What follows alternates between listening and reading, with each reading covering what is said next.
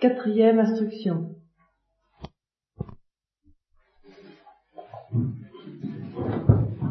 Voilà, j'ai peur d'être amené à commencer à dire des choses plus difficiles.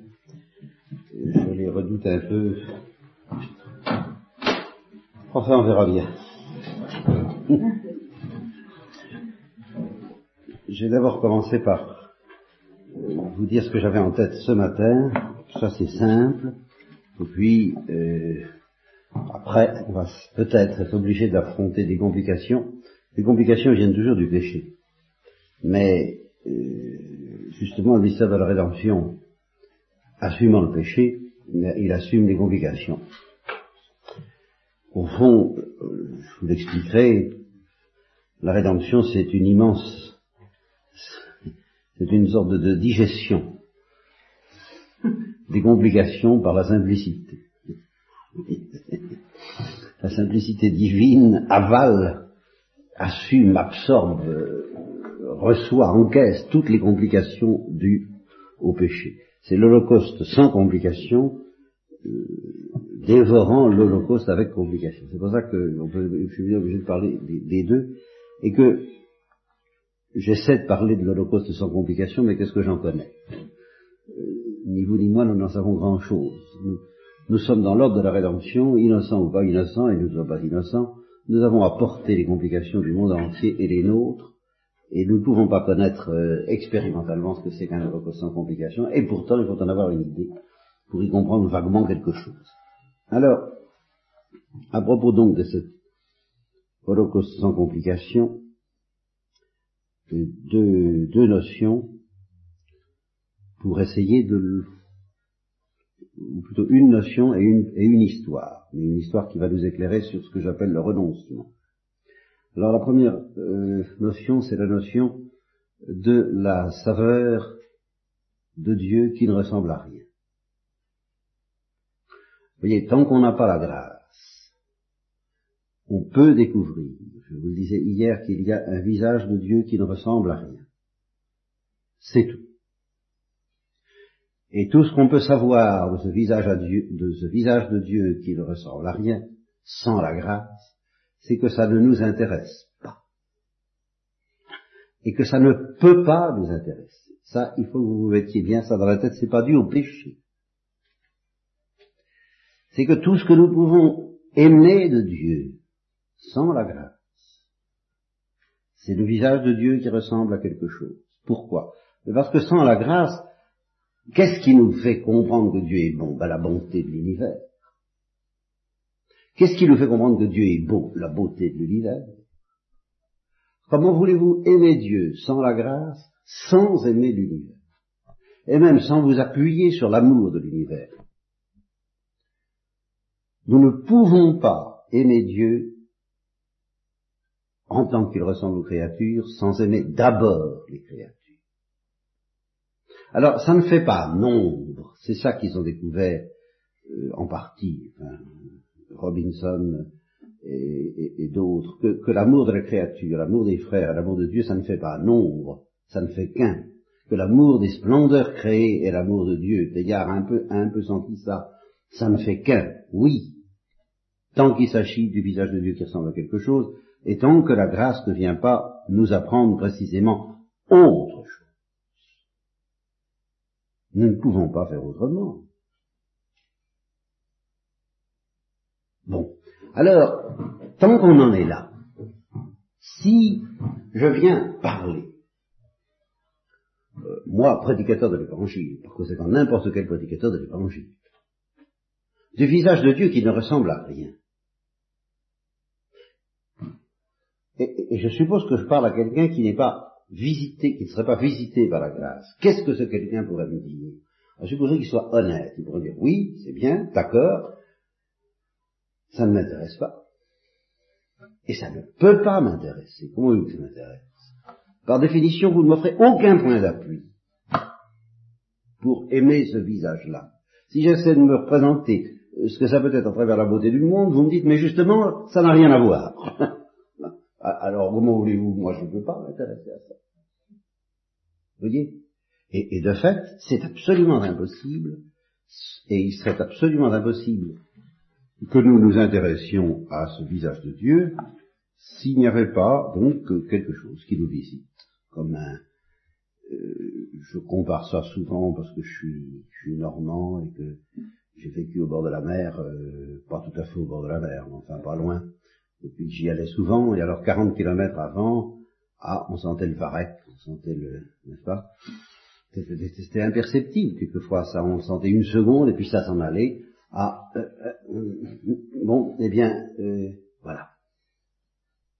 Un, un, parfum, un je ne sais quoi qu'on vient d'aventure à trouver. Fait que, alors, le visage de Dieu qui ne ressemble à rien ne ressemble toujours à rien. Seulement ça nous attire. Bah, c'est la seule différence. Et, à ce moment-là, on peut commencer à dire, non pour toute la beauté, jamais je ne me perdrai, mais pour un je ne sais Combien d'aventures à trouver. Et alors, à ce moment-là, comment exprimer la, la, la, transformation, la transfiguration, je pourrais presque dire, que le mot autre prend pour notre cœur. Eh bien, je vais faire, je vais faire appel, vous savez, c'est toujours pareil, pour pouvoir dire les choses les plus hautes, il n'y a qu'un moyen, c'est de partir des plus basses, même quand il s'agit du visage de Dieu qui ressemble à rien. Eh bien, je vais faire appel à, à la publicité, qui vous dira, les chocolats, c'est bon. Mais le chocolat Intel, c'est autre chose. Et alors là, autre chose prend une saveur. On vous dira, vous pouvez goûter ceci, ceci et cela, mais ce qui caractérise cette saveur dont je vous parle, c'est que justement, on ne peut plus la comparer. C'est ça la notion de perle précieuse. Elle est précieuse parce que ça n'a plus rien à voir. Mais positivement, pas purement négativement. Si c'est négatif, bah, vous savez, c'est plutôt décourageant. On dire la perle précieuse, ça n'a rien à voir. Alors, vous croyez que ce serait euh, euh, comme la femme du sous-préfet, comme disait euh, je ne sais plus qui à Bernadette à propos de la beauté de la Sainte Vierge, n'est-ce pas Et que Bernadette répondait, elle ne peut pas y faire. N'est-ce pas? Bah, C'est plutôt décourageant. Si on essaie de se représenter, on dit, ouais, n'y serais-je point comme la grenouille qui s'enfle pour devenir aussi grosse que le bœuf, n'est-ce pas? Euh, Mais voilà, non, ça n'a rien à voir. C'est d'un autre ordre, c'est pas ça. Eh bien, si on n'en a pas le moindre petit, petite amorce de notre cœur, c'est complètement décourageant. Si on a cette amorce, alors au contraire, c'est ce mot autre qui devient presque notre béatitude. Et, et, et c'est ça qui va être en effet l'âme du renoncement, c'est que ah non, ni ceci, ni cela, ni, ni, ni, vous voyez, ça va être la théologie négative, mais vécue de manière euh, positive, si je peux dire. C'est ça la voie d'éminence, mais c'est ça surtout la, la, la vie surnaturelle, l'attrait de la vie surnaturelle. Et alors, c'est en même temps ça qui va être l'épreuve.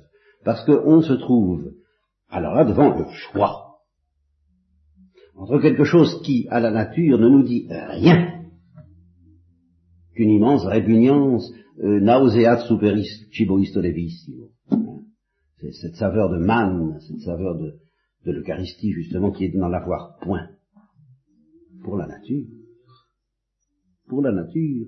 Vous comprenez, la nature, elle, elle cherche, euh, quand on lui parle d'un amour infini, à imaginer euh, l'amour tel qu'elle peut le connaître en tirant dessus comme avec un élastique, et en voilà, c'est infini. Mais quand on lui dit non, c'est autre chose, ben la nature dit, ben alors, je peux pas ça ne m'intéresse pas. Et alors, remarquez dans l'évangile l'aspect extrêmement dramatique, cette histoire, elle est inscrite très concrètement dans l'évangile au moment de la multiplication des pains. C'est exactement ça. Vous comprenez? Euh, il, commence par faire la parade, car il faut bien faire la parade, et la parade, c'est la beauté de l'univers. Dieu fait la parade, il essaie de nous amorcer un peu, en disant, tu vois ceci, tu vois cela, tu vois comme c'est beau, tu vois comme c'est bon. Ah oui, ah oui, euh, encore. Bon, multiplication des pains. Bon, puis après ça, il retire, non, ben c'est autre chose qu'il faut chercher. Et alors, euh, le résultat, vous le savez, 5000 hommes au départ, 12 à l'arrivée. là, il y a quand même un mouvement de bascule à faire. Enfin, de dire je renonce à l'addition de tout ce que je peux découvrir en fait de, beauté, de bien et d'amour pour une qualité autre. C'est plus une question de quantité. C'est pas une question d'éternité, c'est pas une question de durée. Donne-nous ce pain euh, qui va durer toujours, oui, mais c'est autre chose. Et pour qu'ils comprennent bien que c'est autre chose, il leur dit c'est ma chair pour le salut du monde. Et alors là, je, vous l'expliquerai. Euh, euh, ce qu'il faut, c'est justement quelque chose qui déroute tellement que la nature ne puisse pas s'y accrocher. Et que seul l'Esprit Saint nous y accroche. Sans qu'on sache très bien pourquoi. C'est pour ça qu'il dit aux apôtres, vous aussi vous avez envie de partir, et ils répondent, bah oui, nous aussi on aimerait bien euh, partir, effectivement, mais on ne peut pas. Quelque chose nous tient. Et ce quelque chose, nous savons pas ce que c'est, ni d'où ça vient, ni d'où ça va. C'est un je ne sais quoi, c'est toujours pas. Alors voilà ce que je voulais vous dire sur la notion de autre. Autre, ça veut dire une saveur qui ne ressemble à rien, en telle sorte que si on ne l'a pas goûté directement, aucune autre saveur ne, peut nous en donner l'idée, aucune autre saveur ne peut nous y conduire, toutes les autres saveurs ne peuvent que nous en détourner, et s'empêcher. Mais si on la goûte, alors c'est elle qui nous détourne de toute autre saveur. Et alors celle-là, on dit, on dit celle-là et aucune autre, voyez-vous? Et alors c'est ça le sens qui n'a rien de janséniste initialement de la fameuse formule chrétienne euh, mépriser, contemnérer, contemnérer euh, les choses de ce monde. Ben, c'est mépriser, mépriser, ça ne veut pas dire sais que c'est mauvais. Au contraire, on les aimera bien plus qu'avant, bien plus purement qu'avant, parce que votre rejetement ne cherchera plus à les posséder. Et je vous assure qu'on leur fera beaucoup plus de bien. N'est-ce pas? Comme me disait le frère Cocagnac une fois, que je lui proposais des gâteaux, il n'aimait pas ça. Euh. Alors il m'a répondu poliment, je les aime euh, d'un amour euh, de bienveillance. Alors, eh bien,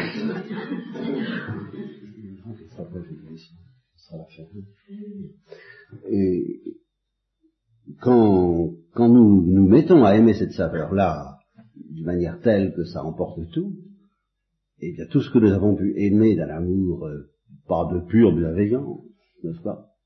Nous nous mettons à aimer ça d'un amour de pure bienveillance, parce que on n'a plus besoin de rien des personnes, euh, ça peut plus, c'est plus ça, c'est plus ça.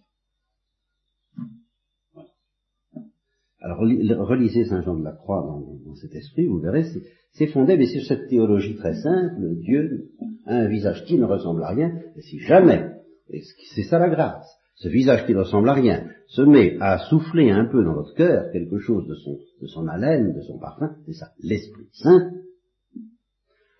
eh bien vous serez, comme dit Ruisbrook, les êtres les plus malheureux du monde, et les plus heureux à la fois.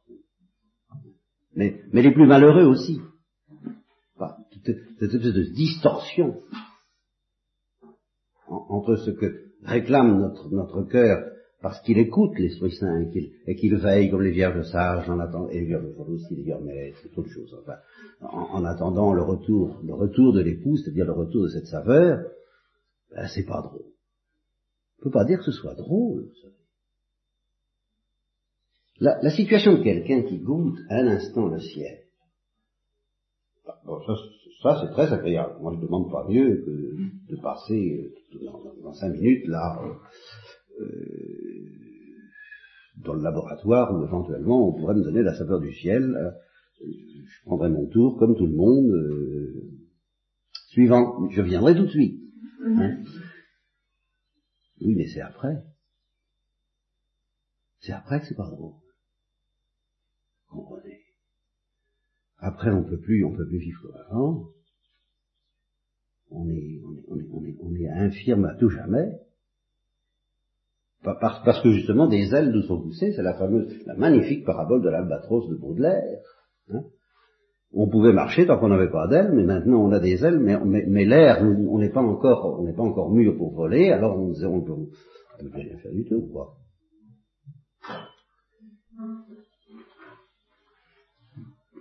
Bon, alors, ça, je vous le répète, c'est vrai indépendamment du péché. Et le péché, au contraire, loin que cette épreuve, cette, austérité s'explique par le péché, c'est au contraire le péché qui s'explique par cette austérité. ayant ce choix à faire, et dans une parfaite lucidité, eh bien, certains anges euh, ont dit qui est comme Dieu, c'est-à-dire qui est comme cette saveur? Tant pis, tant pis, on va tout perdre, tant pis. Mais on va tout de même pas manquer ça. Alors c'est le cri de Michael, qui comme Dieu? Et puis, d'autres, d'autres ont commis ce terrible péché que j'appellerais le péché de modestie, qui est aux antipodes de l'humilité. Modestie, eh bien je me contenterai de ce que j'ai parce que c'est à moi.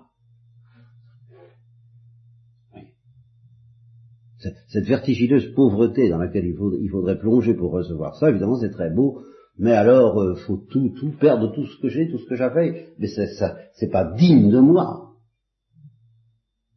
Alors, euh, tant pis, je vais me résigner. Ce qui est exactement le contraire du renoncement. La résignation, c'est l'attitude qui consiste à renoncer aux grandes choses en se contentant des petites. Tandis que le renoncement, c'est l'attitude qui consiste à abandonner les petites choses, quitte à tirer la langue tant qu'il faudra pour les plus grandes, pour, pour la plus grande, pour la seule grande.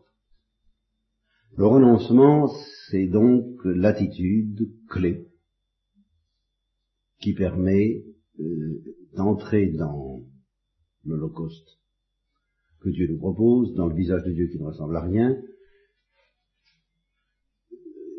Mais alors, sur la question de renoncement, plus que sur tout autre, je voudrais souligner que ce n'est pas nécessaire à cause du péché. Vous commencez à vous en rendre compte. Autrement dit que le renoncement, c'est une valeur céleste.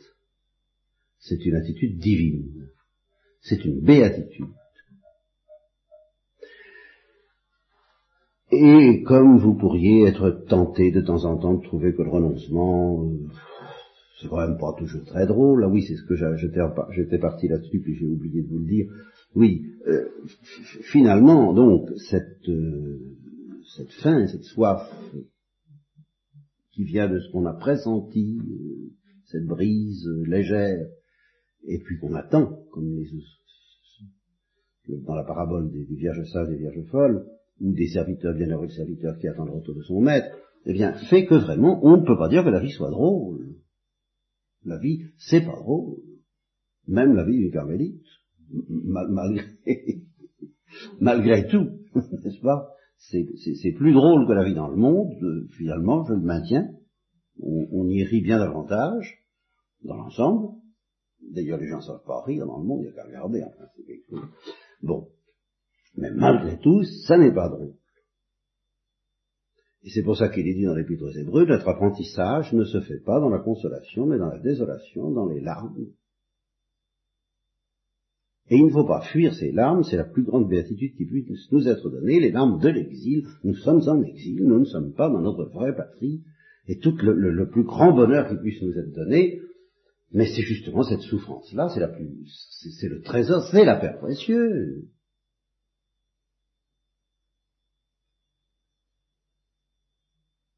Donc, euh, euh, ce, que ce, que le prédicateur de l'évangile, s'il est sérieux, doit prêcher, c'est quelque chose de pas drôle, c'est quelque chose de bien mieux que drôle. C'est bien mieux, c'est bien plus merveilleux que drôle, mais c'est pas drôle. non. Et alors, puisque vous êtes des carmélites, c'est-à-dire théoriquement des spécialistes du renoncement, et que vous pouvez de temps en temps être tenté de vous dire, bah oui, c'est très gentil d'être spécialiste de renoncement, mais il y a des jours où on en a quand même un peu plein le dos. Eh bien, je vais vous, vous, raconter un texte, euh, une confidence sur le renoncement que j'ai lu en toutes lettres chez, chez un monsieur qui est dans les pétroles, un père de famille, et qui ne pas vous le dire tel. Je voudrais la voir ici, euh, je ne l'ai pas, enfin je vais vous le raconter de tête, comme je peux. C'est un journal qu'il tient de temps en temps. Alors je crois que ça commence par la porte qui me sépare de la vie éternelle est là. Tenez, la voilà, là, celle-là. Vous voyez? La porte qui me sépare de la vie éternelle, du royaume, de, la béatitude, de cette saveur dont nous parlons, elle est là.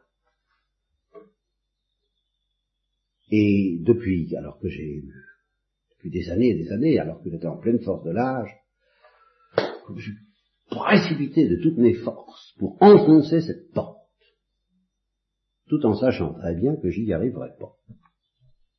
Mais c'était plus fort que moi. Alors, j'ai essayé. Foncer la porte qui me sépare de la vie éternelle. Et, bien entendu, je me suis cassé le nez à chaque fois contre cette porte. Et alors, à la longue, oh, à la longue, à la longue, c'est ça la fidélité. La fidélité, c'est pas de faire le bon mouvement tout de suite. Car comme vous allez voir, il va découvrir que c'est pas le bon mouvement. Il n'en est pas question. Mais c'est de continuer, je dirais presque, à faire le mauvais mouvement. C'est finalement.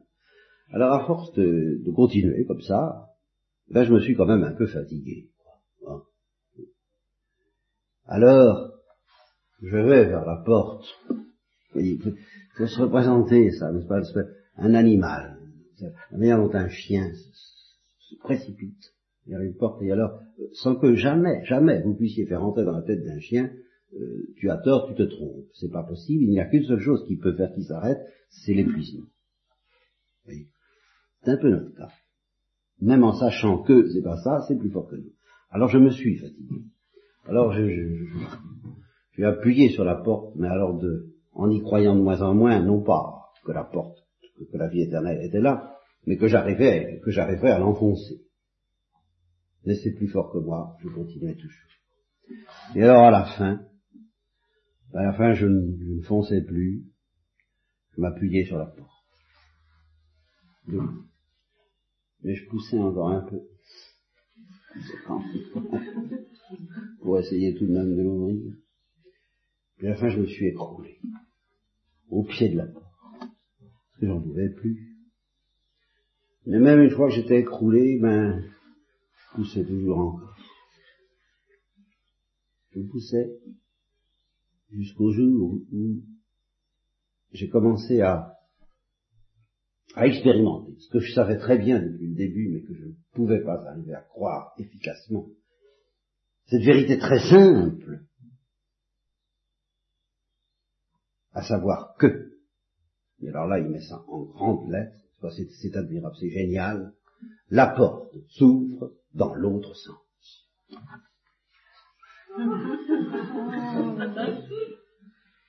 C'est quelque chose.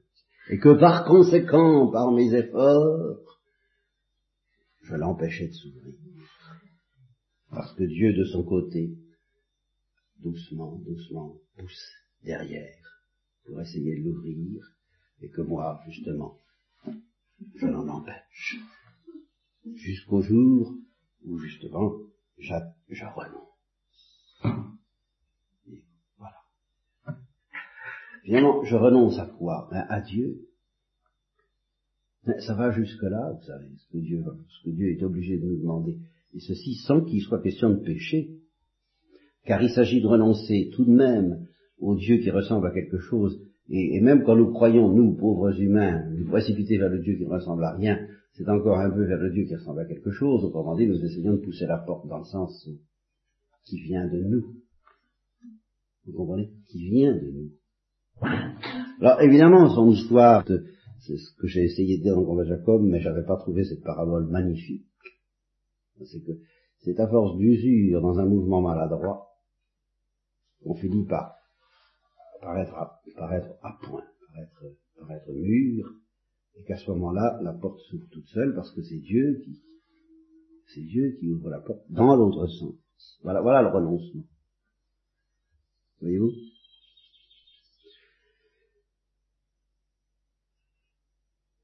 Et ça explique que dans la vie spirituelle, je crois qu'en gros il y a trois phases, mais il y a tellement de variantes, c'est comme les plantes, n'est-ce pas? Il y a les lois de la vie. Mais aller prévoir tout ce que Dieu va inventer en fait de, en fait de plantes, c'est extraordinaire. Alors il y a les lois de la vie spirituelle en général, mais il y a des, variantes à l'infini, de sorte que vous, vous, fixez pas trop sur les trois phases, les trois, les deux nuits, les sept demeures euh, et tout le bazar. Enfin ça, je, vous promets pas du tout que ça. Mais enfin, en gros, il y a trois phases. Il y a celle où Dieu fait des avances. Et alors déjà, effectivement, il y a des exceptions. Il y a des gens qui naissent avec la soif et la faim avant même que Dieu ait fait des avances. Alors ils ont l'impression de ne jamais, jamais avoir rien reçu. Puis il y en a d'autres euh, dans lesquels Dieu fait des avances de manière incroyablement déconcertante, et qui ont peur, qui, fuient, qui détournent la tête, et qui finissent par se faire vaincre par, les avances. Et puis alors il y a une phase où vraiment on dirait que Dieu joue, joue à quel jeu, enfin un jeu ridicule, c'est-à-dire un peu dans le quantique tout ça n'est-ce pas? Euh, Il fait des avances, et puis dès qu'on a dit oui, eh ben, il n'en fait plus du tout. Il dit, ben, moi je t'ai assez cherché, maintenant toi tu vas me chercher. Hein? Allez, on va jouer à cache-cache. N'est-ce pas? Et alors, euh, c'est, c'est le Seigneur, où es-tu euh, J'ai rencontré les gardes de la cité, je leur ai demandé, mais où est-il? Enfin, pouvez-vous me l'indiquer quand je...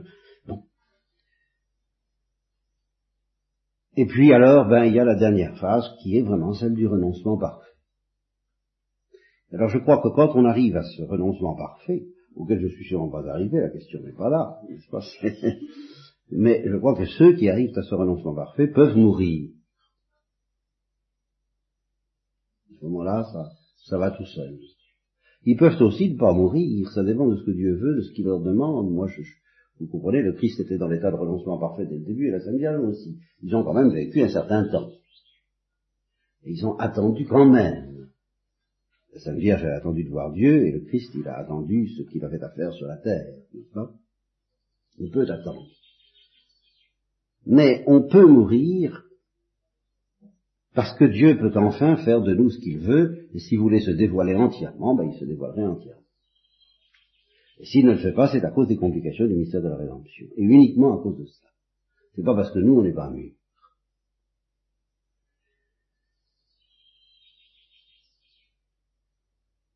Alors, je crois que même une créature innocente, je ne sais pas ce qu'il en est pour les anges, je ne peux pas beaucoup insister sur les anges, vous comprendrez pourquoi, je manque de renseignements à leur sujet. je suis pas.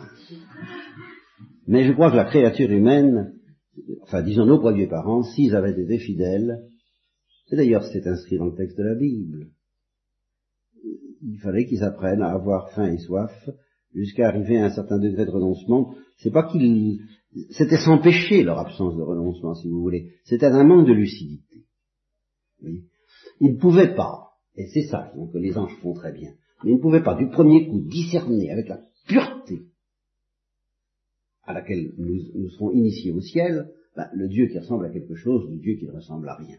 Et ça se mélangeait forcément un peu dans leur, tête. Je ne dis pas dans leur cœur, mais dans leur tête, et, par conséquent aussi dans leur cœur. C'était à la fois le créateur de toutes ces splendeurs, et à la fois bien celui qui leur parlait au fond du cœur d'autre chose. C'était à la fois ce, ce, monde et autre chose, dans une espèce de mélange qui n'était pas pécamineux, mais qui n'était pas la pureté suffisante pour accéder au royaume des cieux. Et il fallait qu'ils passent par le renoncement, et le renoncement justement parce qu'ils ne pouvaient pas faire le mélange, le discernement, le renoncement à tout. À tout. Je crois profondément, alors ça c'est une opinion qui m'est personnelle, vous en faites ce que vous voudrez, hein. je crois profondément que le fruit de l'arbre de la science du bien et du mal était quelque chose qui devait opérer dans l'homme un peu comme l'Eucharistie. Voilà. Alors là, ça, vous n'êtes pas obligé de me suivre. Parce que c'était quand même pas l'Eucharistie. C'était pas le corps du Christ, bien sûr. Il n'était pas incarné. Mais enfin, le corps du Christ a le pouvoir de nous emporter dans l'au-delà, de, brûler, de nous consumer. Bien, je crois que le fruit de l'arbre de la science du bien et du mal, avait ce pouvoir. Que Dieu l'avait revêtu de ce pouvoir. Bon, qu'est-ce que c'était que ce fruit, je ne sais pas.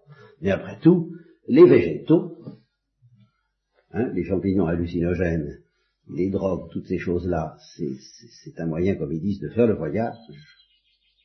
Il était possible que ce fruit ait un pouvoir transfigurateur pour emporter l'homme dans une certaine gloire.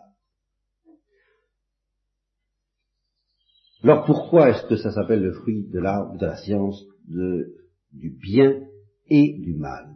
Eh bien à cause de cette euh, ambivalence de l'Eucharistie aussi. Mors est malis, vita bonis.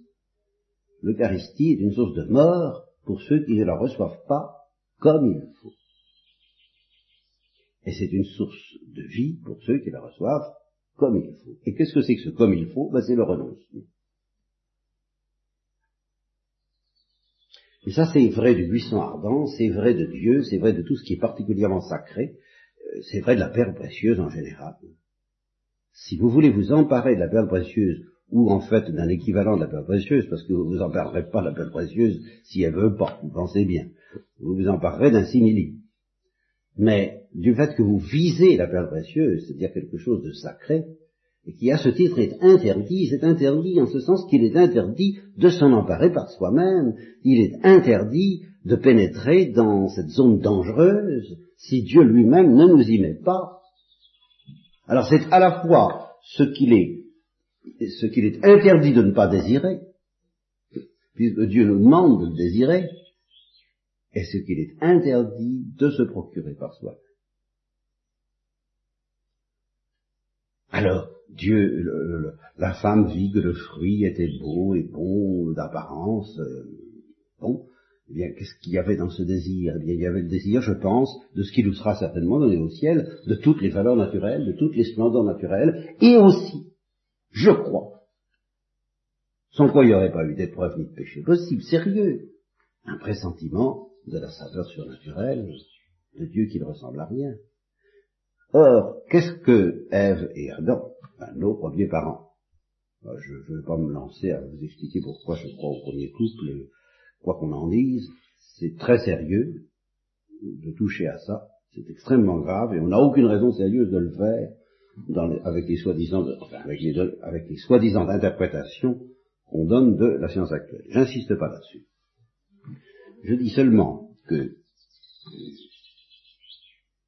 si nos premiers parents avaient obéi,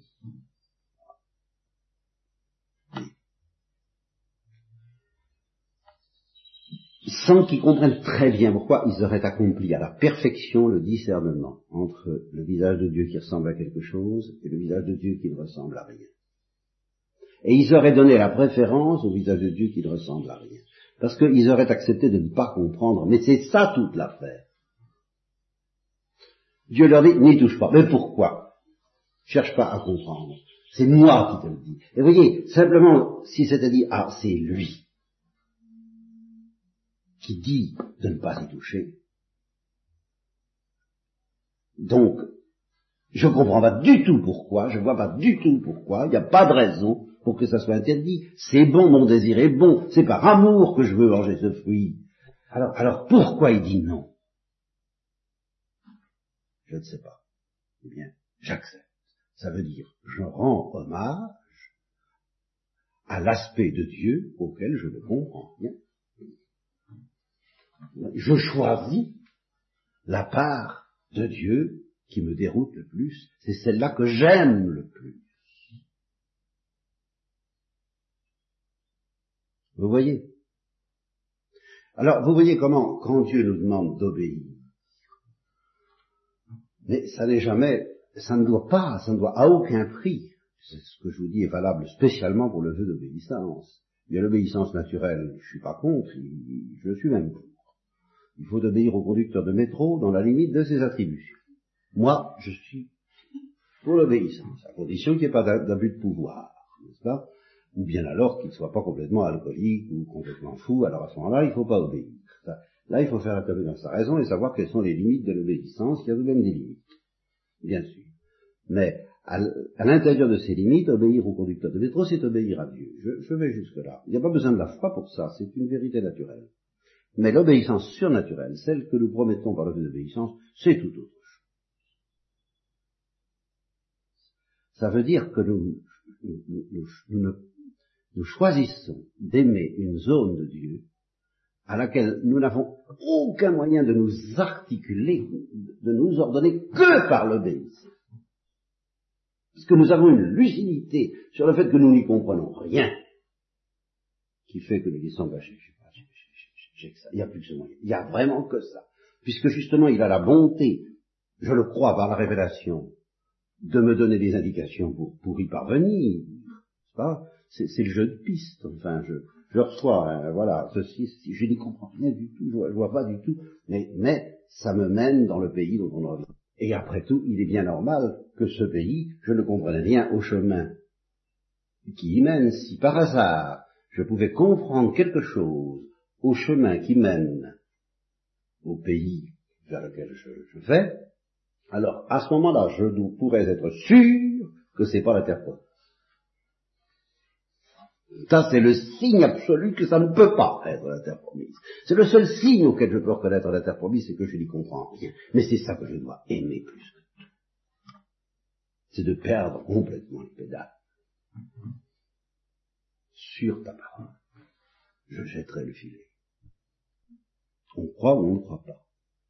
Et alors, euh, bien sûr, euh, cet acte de foi n'est pas toujours facile, et, d'une part, et d'autre part, il doit être quand même contrôlé, que le supérieur exerce, bien sûr, s'il nous demande un péché, Thérèse d'Avila a évoqué le suicide. Vous savez, mes, chers enfants, si elle leur disait ce que dans un puits, ils iraient. C'est pas la question. C'est pas ça que visait Thérèse d'Avila.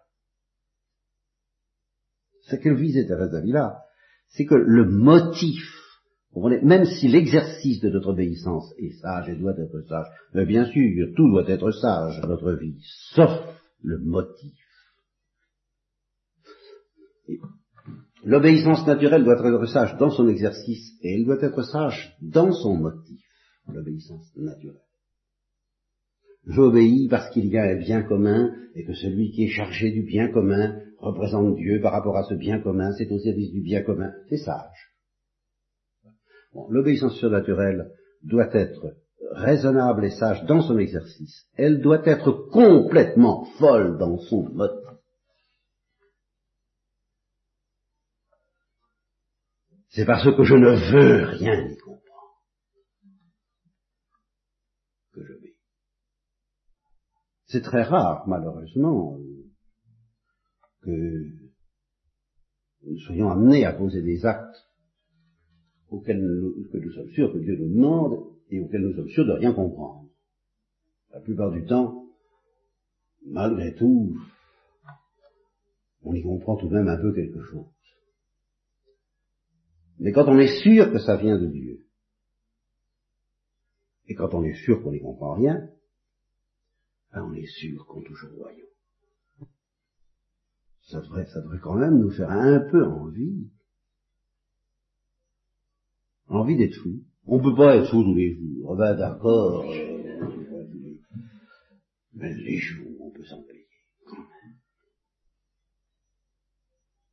Quand on voit justement à quelles aberrations, à quelles folies cliniques aboutissent chez certains l'envie effrénée de connaître à tout prix euh, justement autre chose, je me rappelle, euh, j'ai un ami qui est psychologue, bon, il a, il, a eu affaire à un garçon qui se drogue, il avait 15 ans, je crois, le garçon. il lui a simplement dit cette formule, mais cette formule fantastique qui devrait faire vivre des carmélites quand même le, garçon, il a dit à, mon ami psychologue qui lui disait, mais enfin, tu es fou.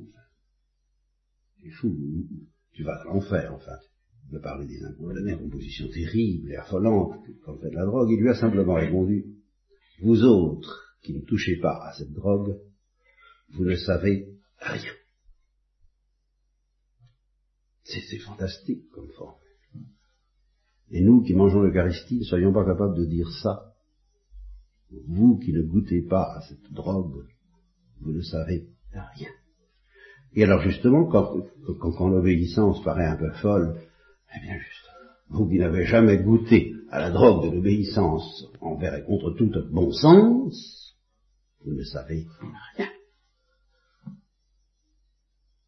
Ça, évidemment, c'est une saveur, bah, ça ressemble à rien de ce qu'on connaît sur la Terre, c'est vrai. Et justement, il y en a qui sont capables de perdre leur santé, de ruiner leur vie, de ruiner, de ruiner tout, de tout massacrer, de tout saccager pour une saveur d'un instant. Eh bien, Thérèse d'Avila nous dit, eh ben, quand, quand, quand, quand, ce que nous devons recevoir de Dieu ne durerait qu'un instant, ça vaudrait la peine. Ça, c'est vrai. Déjà, ça vaudrait la peine, le curé d'Ars le dit aussi.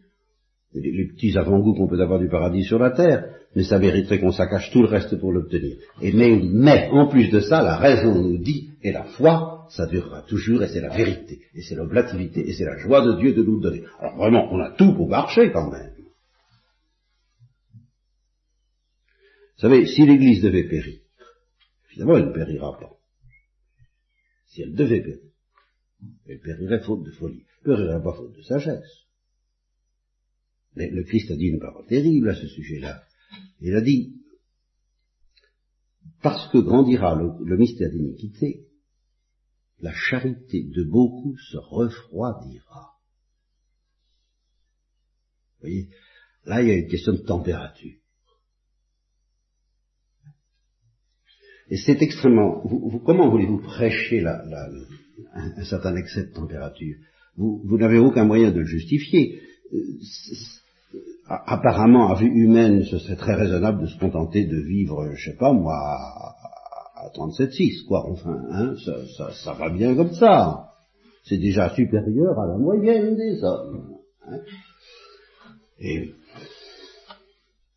Seulement, voyez-vous, cette intensité, alors. Euh, le démon existe, euh, il y a une guerre subversive, je ne sais pas si je vous l'ai dit euh, dès le début, je vous ai parlé des virus, je crois. Oui. Bon, eh bien cette espèce de d'intensité qui ira chercher dans les quarante et quelques dixièmes, n'est-ce pas, de préférence, le démon nous en offrira bien sûr des imitations. Les, il y a les imitations grossières de la drogue chez les jeunes, c'est ça. Mais c'est ça. Et puis alors, il y a les imitations subtiles de la perfection telle que le comprenaient les, angéliques de Port-Royal, comme je les appelle, vous comprenez Alors là, je reconnais qu'il faut faire très attention, c'est une folie d'humilité, de pauvreté, d'anéantissement, de, de, de, ne pas brûler avant l'heure. C'est pour ça que les, saints disent toujours que l'heure où, où, tout semble être perdu, on ne sait absolument pas comment euh, ça pourra, comment on pourra être sauvé, mais c'est ça l'heure de Dieu. Tant qu'on a une petite idée de la manière dont ça va, dont ça va, dont, on va s'en sortir, hein, on, ne, s'unit pas au visage de Dieu en tant qu'il ne ressemble à rien. Faudrait que, à tout de même, rien l'épreuve de l'innocence elle-même. Même, les innocents, c'est la porte étroite. Parce que il faut s'aligner, je vous répète, sur quelque chose qu'on ne comprendra que quand on sera dans la vision face à face. Et tant qu'on n'est pas dans la vision face à face, ce, ce quelque chose est absolument inintelligible. Donc il n'y a qu'un moyen d'être aimanté correctement à cette autre chose, c'est la foi et ce qu'on appelle l'obéissance de la foi, l'obéissance à la parole de Dieu. Alors pour achever cette, cette description du ciel, disons, de la manière dont on y entre, et indépendamment du péché, là où il n'y a pas de complication.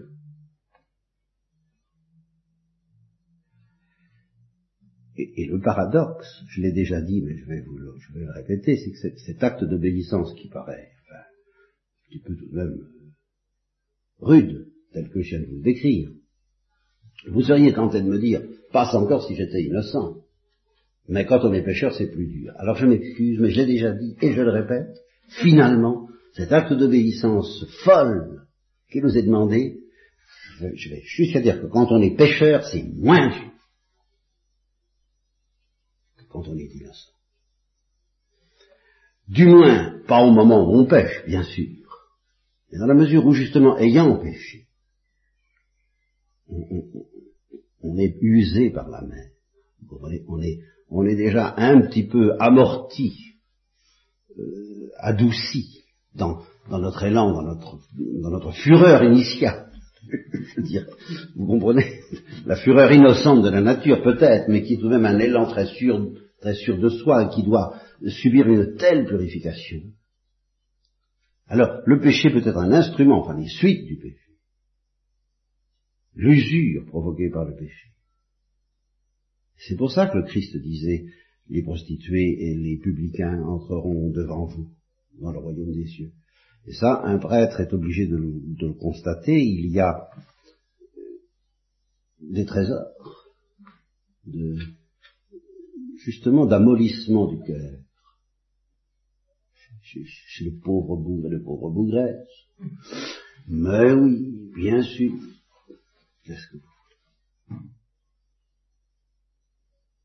Les gens les plus en péril, d'une certaine manière, d'une certaine manière, et ça se vérifie dans l'histoire de l'Église, ce sont les gens épris de perfection comme vous et moi. C'est d'une certaine manière ce qu'il y a de plus dangereux. Nous sommes les plus riches de tous. Nous connaissons les biens les plus élevés, il va falloir renoncer à tout ça pour entrer dans ce que nous ne connaissons pas. Alors c'est extrêmement grave, et en même temps c'est très consolant. Parce que toutes les tares que vous pouvez constater en vous et qui vous font souffrir, je serais tenté de dire mais remerciez le bon Dieu, parce que ce sont autant de garde-fous par lesquels enfin, ils vous réservent de l'orgueil spirituel. Et alors c'est pour ça que je vous dis, euh, toutes les, tout ce qui vous humilie, ce qui vous humilie le plus profondément, c'est certainement ce que vous êtes seul à connaître. Enfin. À moins que vous ne vouliez pas le savoir. Il y a aussi ça. Là, je, là, je vous y encourage pas. C'est vraiment navrant. C'est vraiment navrant. Et ça, ça m'entraînerait aussi, et ça m'entraînera à vous parler de, d'un certain nombre de choses, la correction fraternelle, euh, c'est quand même invraisemblable que nous n'arrivions pas à profiter de ce que nous disent les autres, je dirais surtout quand ils se trompent. Encore la même chose. Parce qu'ils se trompent toujours. C'est évident quand, nous quand on nous fait un reproche, mais il est évident qu'il est faux.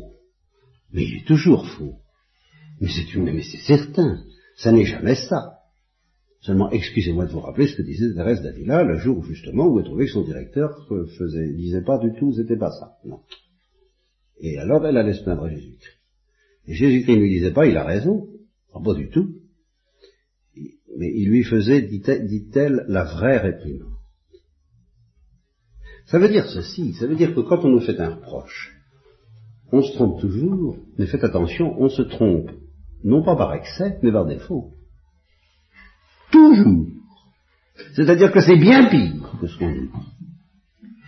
Mais d'accord, c'est autre chose, bien sûr, comme pour Dieu. C'est pas tout à fait ça. Ça n'est même pas du tout ça, quelquefois.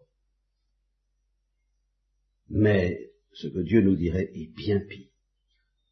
Alors justement, Dieu nous offre la possibilité de subir quelque chose de moins lourd, de moins terrible que les reproches de Dieu grâce aux reproches quelquefois stupides de nos frères. Et nous n'en profitons pas. Moi tout le premier d'ailleurs. Alors là, ça je suis le premier à ne pas en profiter du tout. Je, m'accuse, mais à coup pas, je, vous le dis tout le premier, j'en perds des, trésors. Mais je me dis que je suis bête. C'est, tellement merveilleux de pouvoir se, laisser un petit peu entamer dans ce qui fait notre véritable malheur, qui est justement cette confiance en soi-même, cette sûreté, cette confiance dans son propre jugement. Et quand, si, on, pouvait voir la situation telle qu'elle est entre nous et Dieu, mais c'est ce que disait Pascal, nous, nous, ce serait désespérant. Si tu voyais ta misère, tu perdrais cœur. Parce qu'il y a un obstacle terrible entre nous et Dieu et, même si on était innocent, il y aurait, ce que je vous dis, un danger terrible. Et le danger, je ne l'invente pas, enfin, il a, il a existé. Donc, donc ce, danger ne repose pas sur le fait qu'on a tel et tel défaut, mais au contraire, je vous répète, nos défauts sont des trésors. Si on acceptait, voilà ce que je dis, si on acceptait de les regarder, même si on les regarde pas comme il faut, simplement, parce que ça nous empêche de relever la tête. Voilà. Alors c'est un bénéfice magnifique, ça. Et alors, combien justement se détourne de ce trésor? Alors ça c'est ça c'est tout. Hein les, les, les gens qui n'ont jamais tort. Mais c'est quelque chose. Mais, mais parce qu'ils se ils perdent, mais ils ne savent pas ce qu'ils perdent. Il, m'est arrivé au moins une fois, là encore je m'en souviendrai, une fois, que Dieu m'est obligé, mais vraiment obligé, à demander pardon, sans savoir de quoi. Mais vraiment sans savoir de quoi. Et avec le sentiment qu'il fallait. Et quand j'ai demandé pardon à Dieu, dire ça se passait, ça se passait vraiment dans le secret, alors là. Alors j'ai su de quoi. Mais pas avant. Alors, je, je me rends compte de, de ce qu'on perd quand on veut dire, ah ben expliquez-moi d'abord, euh, tout de même.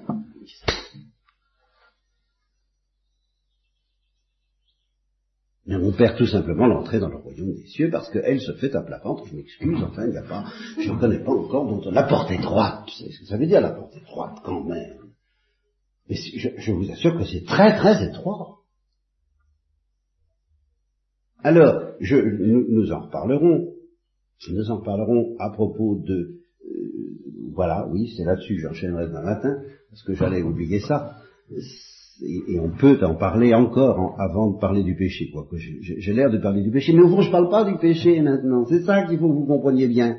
Je, parle du péché comme trésor, pas pour du péché comme péché. Et, et, des reproches et, et du mea culpa comme trésor, comme splendeur. Alors je parle pas du péché comme péché, le péché comme péché c'est une autre histoire, alors là c'est la rédemption, c'est la croix, ça c'est lourd, mais ça c'est merveilleux. Eh bien, je, vous parlerai alors euh, demain matin de l'histoire de la chenille et du papillon, parce que ça fait partie encore de ma petite euh, panoplie sur l'Holocauste. alors, la chenille et le papillon, là, euh, quelque chose que j'allais oublier, qui, qui, est, extrêmement important, c'est que voilà, nous avons à subir quelque chose de fantastique. Ne semble pas qui est en chenille de devenir papillon. Voilà. Bon. Eh bien, ce que Dieu nous offre, c'est que